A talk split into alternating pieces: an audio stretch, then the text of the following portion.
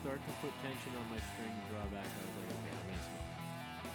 It's him. You can look at the horns when he's dead. I'm in the zone. Let the arrow go is perfect. When they lose their front shoulders, that's how you know they're smoking. Went about 5-10 more yards. He probably went 20 yards to a little dip, then we were trying to get back up. I saw him pull up. We rushed 40 years rods that night. We got like 166 and something like that, and then the next day we came up to 163 even. You're listening to the White Cat Outdoors podcast, bringing you to the table where we talk about the outdoors. What's up, everybody? This is episode 131 of the White Cat Outdoors podcast, and we got a packed freaking house tonight. Nick and Tom are here. What's going on? Glad to be in the studio tonight. And Tom and I are sharing a mic, so if it sounds like we're bumping heads or something, that's why. If we bump the mic at all, pay no mind. And we got two people we've never had on the podcast before. We went snake hunting last week, and these guys came with us, and we're going to talk about it. That's what this whole episode's about, just these two guys. We're going to talk about their first experience, see what they thought, how it all went down, what we found, what we saw, what we caught, and it's going to get wild. So the first dude we're going to introduce is Austin Enterline. What's going on, buddy? Hello. Happy to be here. So I'm going to tell a little bit about myself. I work for Amerit Drive. I'm a welder, and I like being outside, hunting, fishing, you name it. And been hunting since I could hold a gun, about 7 years old, and yeah, I love the outdoors. Right on, buddy. And the other dude took out, known for, I met you, probably, it hasn't been that long. We haven't known each other too long. You kind of just got introduced to the friend group. It's Jacob Gafner, so thanks for coming on, buddy. Oh, of course. Thanks for having me, guys. A little bit about myself. I've been hunting as long as I can remember. Ever since I was a little kid. Mm-hmm. Didn't really get into it a whole lot as a kid. Just the last couple of years, I've been really, really getting back into the woods, trying different things, snake hunting. I'm going to try out turtle season this year. Just kind of bouncing around, finding what sticks. Mm-hmm. And I love fishing, so I hand make fishing lures and hand carve them. And that's a pretty sweet hobby. I don't know how we didn't know about that before. Like, I think you told us that when we were on our way down to snake hunt last weekend, and I don't know how I was like, Emma, I figured would have said something, but she never did. She did. I was gonna say, I'm pretty sure she's mentioned it to us. You just weren't listening. Well, I helped out Willie's one time. Was I there? Probably. Was I drinking? It's not a very well-known thing. It's a tinkering in the basement. Do you sell them or anything, or is it? Yeah, if anybody wants them. I sell them. I make pretty much anything. Do you have like a page for it or anything, or? Yeah, Gaff Baits on Instagram. Gaff Baits. G-A-F-F Baits. Sweet. I'll have to check that out. I didn't know that. Do you use the airbrush when you paint those? Yep, airbrush and hand paint. Mm. That's pretty dope. So now that we know who you people are, let's just jump right into it. So we went snake hunting, like I said. And it was both of your guys' first time ever. Yep. So like, what piqued your interest? What got you going in it? Because like me and Nick were wanting to do it for a long time, and we just decided to say, you know what, the hell with it. We're just gonna go get into it, even though we didn't really know anything about it. We just jumped right in. So what got you guys thinking? Okay, snake hunting's probably the move here. Yeah. When we first started, I wasn't really know what to expect, and I'm glad it worked out the way we did. I handled my first rat snake right in the beginning. And practice tubing that, and then the second part of the evening started warming up, and the rattlesnakes were coming out, and yeah, it was fun. What like before we even got out there for that first time, because I remember talking to you about a week before we left. You said that you had bought all your stuff last year and never went out. What about? I guess how did you hear about rattlesnake hunting, and like what got you interested in even trying it, like enough to like go buy your stuff? Well, I saw a couple people online, and then I saw you guys doing it, but that's when I had my stuff, and I didn't think I should go out by myself. That didn't seem like a bright idea, so I was happy you guys could tag me along, and yeah, that's how I kind of got started. So it's pretty much just like social media, you kind of saw it, just other people doing it through social media, and you're like, it looks pretty freaking cool. Yeah. Yeah, it was fun. What about you, Jacob? What piqued your interest? Oh, well, I didn't even know we had rattlesnakes in PA. I feel like that's a real common thing. Most people, like we talk about it or someone says something about us doing it, they're like, they had no clue that there were even rattlesnakes in PA. Oh, yeah, no, I didn't have a clue. And then just through listening to you guys had that a ways back. With John Royer, probably. Yeah, I think so. That was like our first rattlesnake podcast was with him. Okay. And then it's like way back, like episode 35 or something like that. It's way back. But I was like, I'd really like to try that. It sounds like a lot of fun. Completely forgot about it until a couple weeks ago when you guys put one out. You said something about snakes, and I was I better message of an. Yeah, I'm glad you did. It was a good time. I think, like I was explaining where we were at, it's so much easier with a couple guys, you know, to check that whole power line. You know, if you only had two guys, it would take like twice as long to cover that. So it actually works out better to have a group of guys to go. So I guess for your first time going, like try and forget what we actually saw, but like what kind of expectations did you have? Not really understanding how many snakes are in PA, like a rattlesnakes, like kind of give me like first thoughts of like what you expected to happen Saturday. Yeah, I didn't think, well, I was thinking maybe like one or two, but I wasn't really expecting to catch as many as we did, really. And, I mean, I was just happy to be out. We saw a black bear, a couple of porcupines, and, yeah, I mean, I was happy just to hold one, so. That was pretty wild. I mean, I didn't get to see the bear, but I saw you guys like looking up over the hill. I'm like, what the hell are they looking at? Yeah. And I walked up, you're like, there's a bear right there. I was like, get the hell out of here. I didn't even see it, but that's super cool. Because like normally when we're out rattlesnake hunting, it's usually a lot hotter. So you don't see like deer or literally anything else because it's so hot. Nothing wants to be out. That's the first time I ever saw any other wildlife or out rattlesnake hunting. Oh, really? Yeah. Mm-hmm. So what about you, Jacob?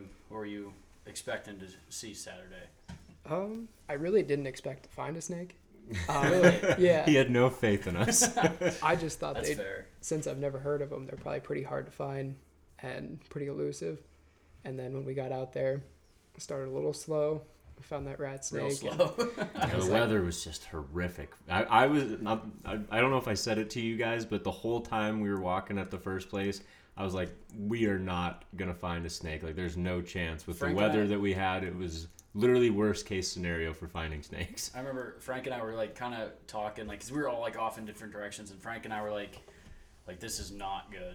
We're like, this is bad. Yeah, like two guys that had never been out before, and now, you know, and you guys have heard us talk about it, and we're not finding anything. I'm like, we're gonna look like real idiots if we can't find a single snake. So like, I started getting on my phone. And was like, okay, we gotta do something. Like, I can't leave and head back home without at least hearing something. Like, I need to prove to them that they're here.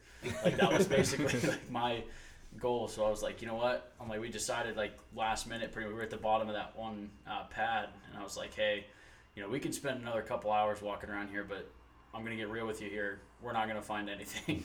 So I was like, let's go somewhere else. But I was really glad we did. Yeah. Yeah, it ended up being the right move. Well, you had a big weather change, like. 1 or 2 o'clock, right? Yeah, but so Frank and I were getting our ritual snake bites in the night before at the local bar, and we were looking at the weather, and everything was looking like okay, like definitely felt like we could find snakes. It was like, you know, 60, 65 degrees, partly sunny, so it was like okay, I felt pretty good about this. Next morning, still the same thing. And then, like, on our way down there, it's, like, raining the entire time. Like, just, like, a light rain. And I'm, like, looking at the radar on my phone. It's not showing rain, you know, where we ended up. Yeah. And then the wind was blowing like crazy when we were on top of the hill. You almost lose your hat up there. It was bad. Yeah. But I remember we got off the mountain, and it was, like, 10 minutes after that. The sky just opens up, blue skies. But we were already committed to going somewhere else. I didn't want to risk staying there. And I remember as we were driving, like the thermometer was just climbing. It was like 72 degrees by the time we got where we wanted to. And I tell you, it felt a hell of a lot hotter than that by 3-4 o'clock. Definitely by the end of the day, it got pretty warm. So, I guess maybe just Austin, I'll start with you. Describe like the first rattlesnake you like came upon, like that feeling. Right. Well, we were just about to leave the first spot, and I saw that just a little bit of that pattern. I was actually referring to rattlesnake, but we'll I know, but that was like that's when I got my heart pumping just looking at that. But so yeah, well, that's just good. And then I heard this story. Okay. Well, we were just about to leave, and I was taking a leak, and I'm like, I just gotta check this one last rock, and I was looking underneath, and I saw that pattern. I mean, those rat snakes pretty much have the same pattern as a rattler, and we pretty much dug them out, pulled them out, and I yanked it out and almost hit Frank with it. And then we saw it wasn't a rattler, and then I actually literally couldn't believe that you found it. Like, you were shining your light under the rock, and, like, I got down and was on my hands and knees. He's like, it's, like, right there. And I'm like, I think you could literally see, like, 2 square inches of this snake. It was ridiculous. So I do have to point out, so this would be, I think, Frank and I's 4th season, correct? Snake hunting. And both of you two new guys that only thing I told you you needed was tongs and gaiters, and both you brought flashlights. And Frank and I have never brought flashlights, and I'm never going again without one. But like, and it was both you guys helped me at different points with flashlights, looking in areas that I'm now wondering how many we missed, just because like on that hillside, it can easily shade it off really quickly. Then looking underneath the dark rock, you wouldn't even see it happen. Yeah, because even a rock that you can see and reach under, that you have a couple inches of space, it's dark enough under that rock. Once you get a foot underneath it, you can't see anything beyond that. So we could have been looking by a lot of snakes that we didn't see before, but now because of you guys, we're not going to miss them anymore. So we're always learning. Yeah. Tom, to give you an idea, this rat snake, the hole that you could see it in was no bigger than your fist. And it was probably, a foot and a half under the rock? Like, you had to totally lay on your belly where Austin just pissed, which we learned after we were already laying down. Oh, by the way. Yeah. So, but we're, down there, and then finally we got the snake out, and it wasn't rattling under there, so, that kind of piqued our concern if it was a rattlesnake or not. But then once we got it out, it was just a big rat snake. So basically we were okay, we didn't get skunked at the first spot, so we kind of chalked it as up as, still technically skunked. It was, a half a point. Yeah. So then, we huffed it back to the truck. We covered almost 3 miles in under an hour. It was all downhill from there, too. It did help. That helped a lot. But so we'll go. So were you guys nervous, after the first spot? You guys both didn't have, monstrous expectations for finding snakes, but were you nervous, with the weather and after the first spot? Yeah. How were you feeling? I wasn't too sure what was going to happen, but, you guys' morale was up. I'll give you that. Yeah, I was just happy to be out there, like I said. But, I knew it was going to warm up later in the day, so I had a good feeling. So, Jacob, that was another thing that made me nervous. I didn't mean to interrupt you, buddy.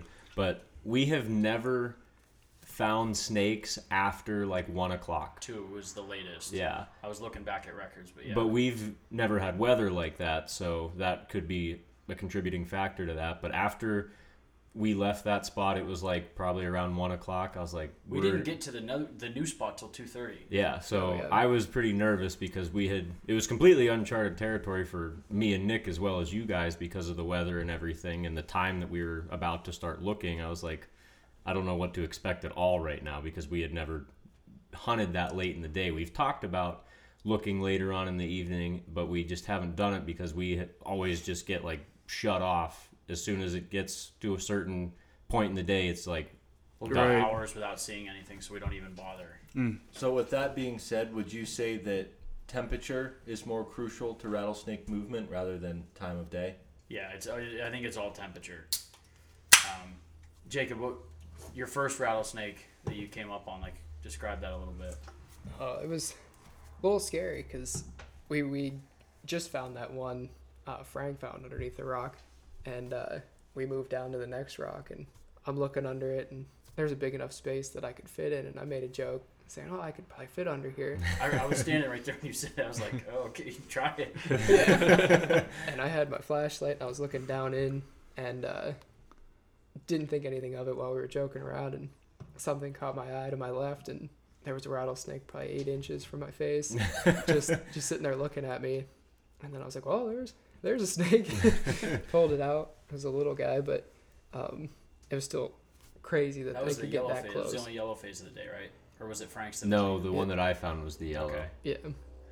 But still, I mean, it was the first two. And I remember you guys were kind of impressed with the first ones we found. And we tried warning you, like, hey, they get, like, a lot bigger than this. Right. But it's just cool to see your first snake. So no matter what, it's going to get you pumped up. Yeah, we got them in the tube and got, you know, a little bit of a handle on them. And it wasn't long after that I found the one that was right at my feet. Yeah, Nick was telling me, he says, if you find one, there's most likely to be more after that. I mean, that's definitely what happened. We found three, like, boom, boom, boom. It was funny because right when you were walking up to that rock, you're like, that one told me his brother's right over. No, that was the one Austin found. Oh, was it? Yeah, so we found Jacob's, and Austin moved over, and I said, hey, make sure you check that rock good before we put this one back. He told me his buddy lives under that rock. Like, a minute later, Austin's like, I got one over here. That was pure luck, but... Yeah. That was... First ones, I guess. Or when Frank was stepping on that rock, that's what really opened my eye. That was the first one that we found. I tipped the rock up, and you caught that one. But yeah, that one, I almost walked away from it because I was on top of that rock. You were shaking it too, like a skateboard, right? Just tipping it up. Mm-hmm. Yeah, and it didn't make a sound, and I started to walk away before it started to rattle. And that was something that we've said on the podcast a bunch of times that. It's not like they're just constantly rattling, you know, as soon as you get within 30 feet of them, they're going to start rattling. You got to really almost step on them before they're going to make a noise and let you know that they're there. Right. Well, Jake, you put yourself in the strike zone twice with snakes that never rattled.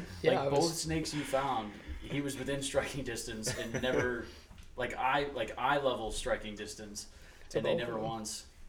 Which, I mean, that kind of makes me panic because, like, that's only happened to us once in a den.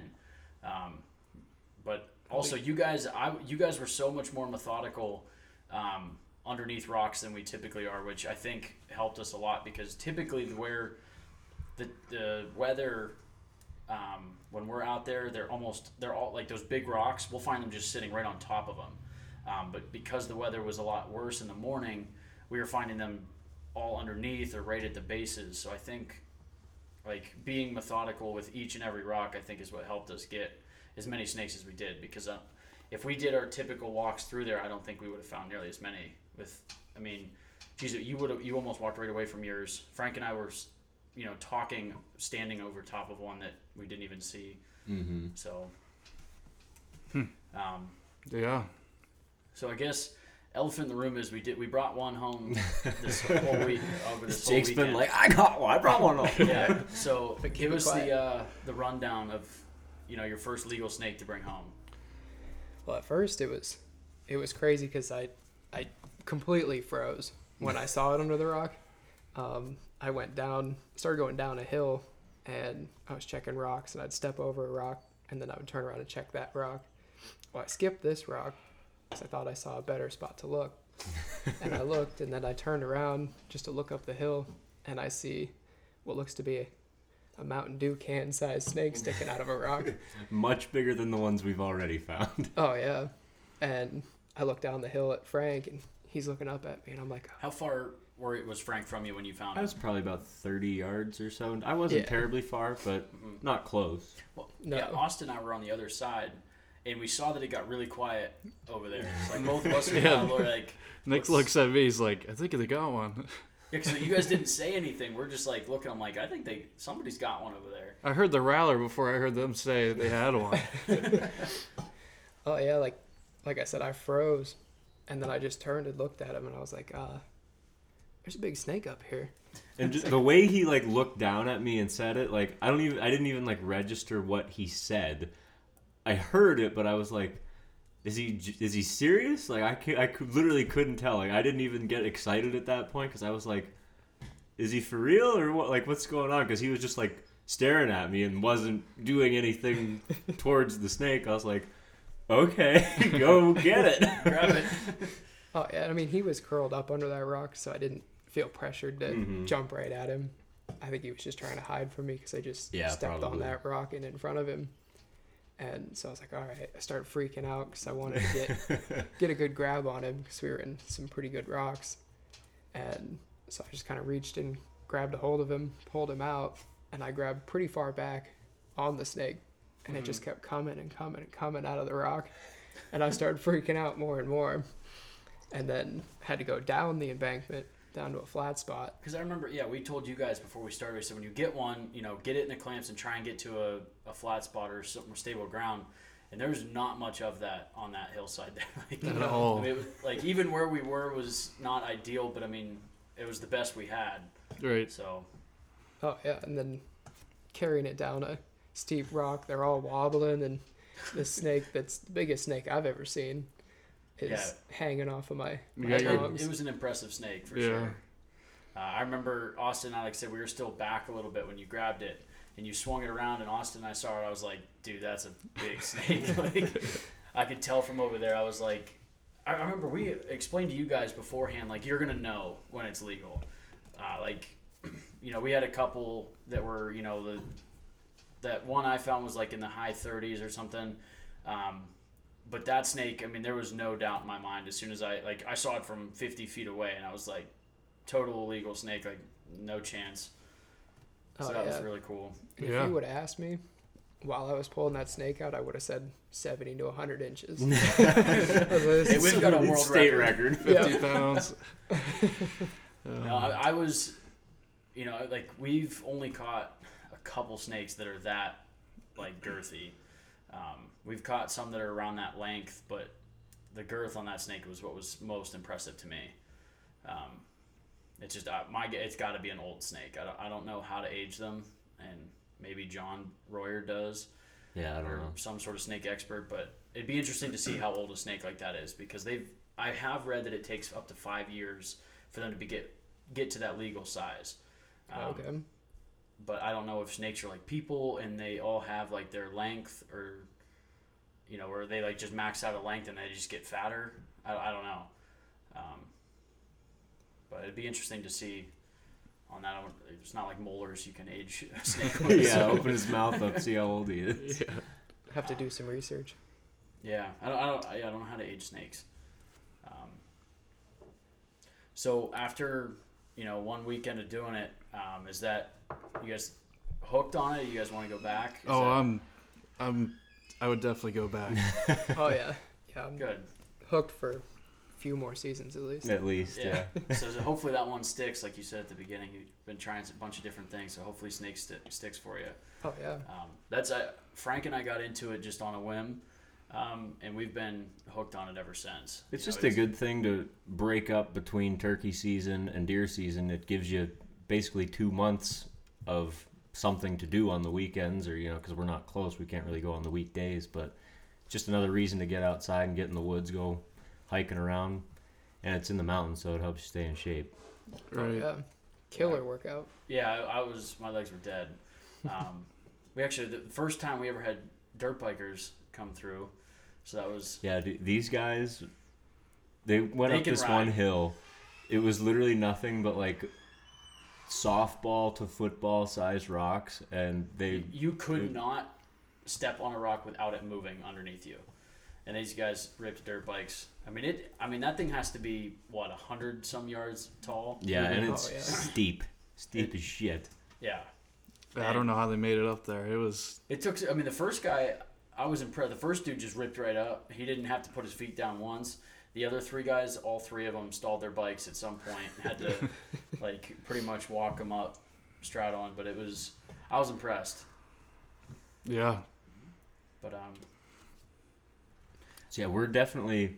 I was super glad to have you guys there. I was really excited, especially because, like, I knew that you got into it, like, just from listening to the podcast. Like, you didn't... It wasn't even on your radar. So, it's cool to... take somebody out and kind of just show them what it's all about, I was super pumped that we got to take home a snake. Like, I was totally not expecting to take home a snake. One, with the weather, and two, I kind of said, like, at the beginning of that second spot, like, we usually don't find a lot of big snakes there. We find an abundance of them, but they're usually smaller. So the fact that we got to take one home really heightened the trip a lot. I had a lot of fun. I'm really glad that we got to.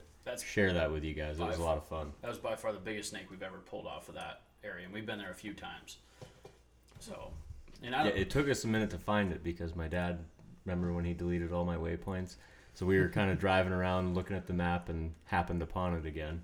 Yeah, we were like trying to reference like the restaurant we went to, and then like I remember like a sign, and then there was just like some weird that goofy prison. I remembered that and the restaurant. Those were the two things that I was going. But we didn't even remember the name of either of them. So it was like Frank's like trying to think of where it was on Onyx, but we did end up kind of stumbling upon it. We were actually heading somewhere else and drove through it. And Frank's like, I think this is.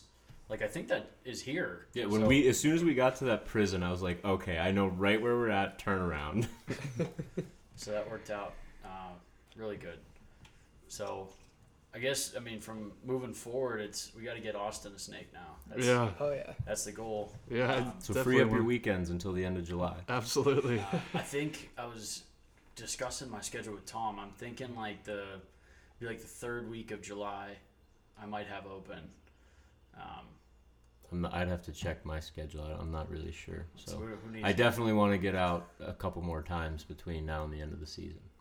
So we'll definitely have to. One time's definitely not enough.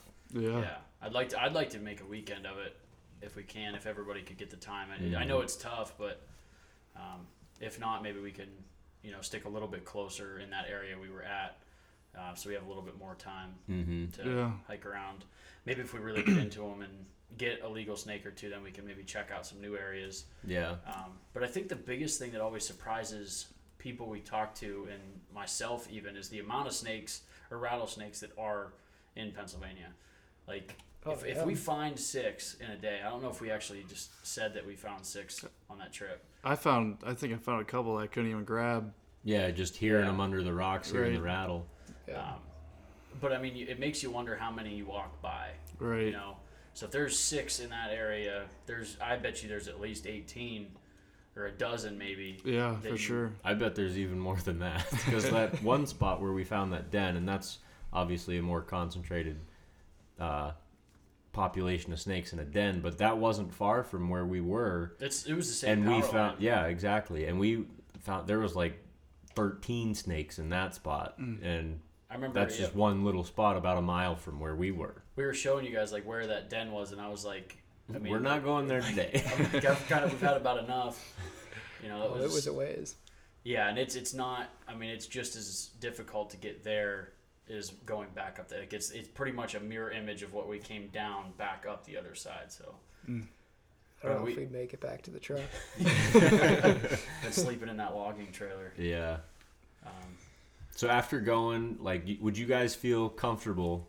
I'm not saying I'm not going to go with you anymore, Austin, but like after going, like seeing the terrain that we walked, like, do you think you could figure it out from here? Like if we couldn't go or whatever, do you think you could figure it out? Yeah. From there? Did we teach you enough? Yeah. No, I had no idea what I was walking into Saturday, and I definitely have a pretty good idea now where I could take my dad, because I was telling my experience, and he was like, we got to go.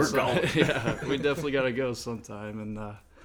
And it was pretty awesome. I think, the biggest thing to look for is like a lot of rocks and above 1,800 foot. Right. I don't know if you guys noticed or if I pointed out while we were there, but we found your snake at like 17.8, and there was not a single snake below that. And we went down quite a ways past where that, like, literally as soon as we dropped below that 1,800, it just shut right off. Yeah, that was crazy. And I'd be willing to put quite a bit of money on that if we gone all the way to the bottom and back up that other side, right around that same distance is when we would have got back into them. I bet you we wouldn't have found anything up until that point. Oh, yeah. It's I don't know. Frank and I just have learned that over the years that, like, we just paid attention to, like, every little detail while we're hunting. And that's one thing that's stuck out to us is we just don't find them. If there's, I guess I should say this a little bit. I was about to refine it, but I'll let you, obviously. So if there are peaks that are above 1,800 foot, that's where you want to be. If you're in an area that looks really good for snakes, but you can't find a single peak in the area that's above 17, they're going to be in that area. So basically what it boils down to is they like to be in the top. Or the top couple 100 feet. Yeah. I feel like you've got a larger range when some of them places we were in topped out at like 2,200 feet. So you have a bigger range. But when, you know, there's a couple places Frank and I found snakes where the top point was like 1,700 foot. So it seemed like we would find them you know, right around the tops, and that was really it. So just something to think about if you guys, you know, if you decide to take your dad out, or you can convince any of your buddies. Yeah. You can be the guide this time. Yeah. I might have a few convinced. Oh, really? You think that after going once, maybe they can... You were talking about how some of your buddies were talking to you, and they're like, yeah, you're freaking nuts for going. Oh, yeah. They're like, no way, not going. And I was like, oh, well, I got to find a way to get out there and do this thing. And then showed them some pictures of the snakes, and they were like, oh, you know, maybe we'll have to go out there. So you can touch them, but... thought you were totally nuts, or you're like, maybe I'll go with you, but there's no in between. So, well, thank you guys again for coming with us. I actually had a blast, you know, teaching people, you know, what me and Frank got really passionate about a few years ago. It's cool to share that experience with somebody else and hopefully get you guys as interested in it as we are now. You know, it's just something different. Hopefully you guys can find people to share it with too. It's pretty freaking cool. Yeah, nobody does it. You know, you don't hear of people snake hunting, really. Yeah. Oh, so yeah. I can't thank you guys enough for taking the time to take us out there and show us your honestly, that was the information. Thanks to you guys. Again. Maybe I have to make a trip to the Crippled Bear. I would be way into the Crippled Bear. That's a good spot. So I guess on the note of the Crippled Bear, I guess we'll leave it at that. Thanks again, guys, and for all you guys out there, if you got snakes in your area, why don't you guys get outside?